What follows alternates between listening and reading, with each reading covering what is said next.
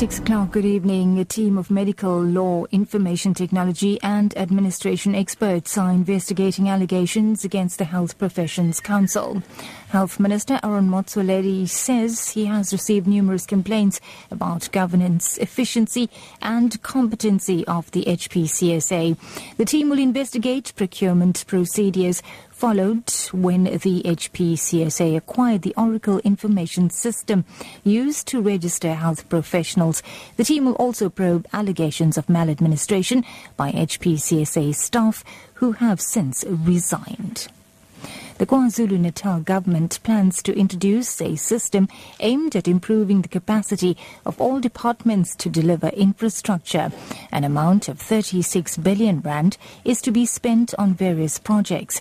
Finance MEC Belinda Scott says the focus is on raising the economy and improving job creation. For effective and efficient infrastructure delivery, the province will be introducing the Infrastructure Delivery Management System the IDMS, to all departments that implement infrastructure. IDMS is a government management system to develop to ensure proper planning, budgeting, procurement, delivery, maintenance, operation, monitoring and evaluation of infrastructure. This will assist departments to improve their capacity to deliver infrastructure.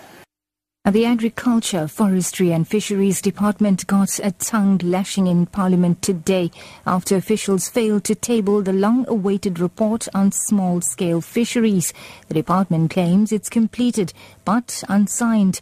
MPs accuse the department of mocking into oversight duties. Committee Chair Rosina Semenya says the department's incompetence affects the lives of entire fishing communities. We were getting impatient our patience has been exhausted. Please take our work very seriously. You know, when we sit in these meetings, we have public listening to us.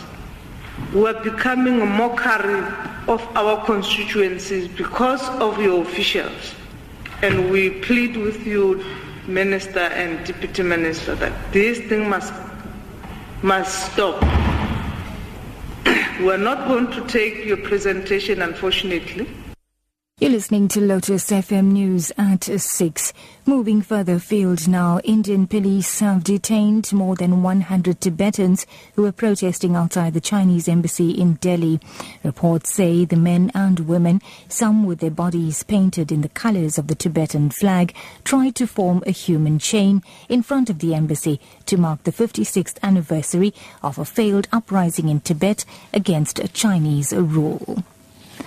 And wrapping up and back home, government has sought to clarify what it is meant by a control system for digital migration set-top boxes. It says the system will allow South Africans free to air access to television, while companies that wish to encrypt their signals will have to do that on their own. Government Digital Migration Head Solly Mokoetle elaborates. What has government said? It has said we want to protect the device. So in other words, it means there will be a control system to protect the device, the box. Conditional access, on the other hand, is about content. It is not about the device. When you enter the realm of conditional access, you're entering the realm of broadcasting. And I'm sure we'll all agree it is not the realm of government. That wraps the news at uh, 6. Your top story this hour. A team of medical, law, information technology and administration experts are investigating allegations against the Health Professions Council. For Lotus FM News, I'm Navitha Gajraj. I'll be back with headlines at 6.30.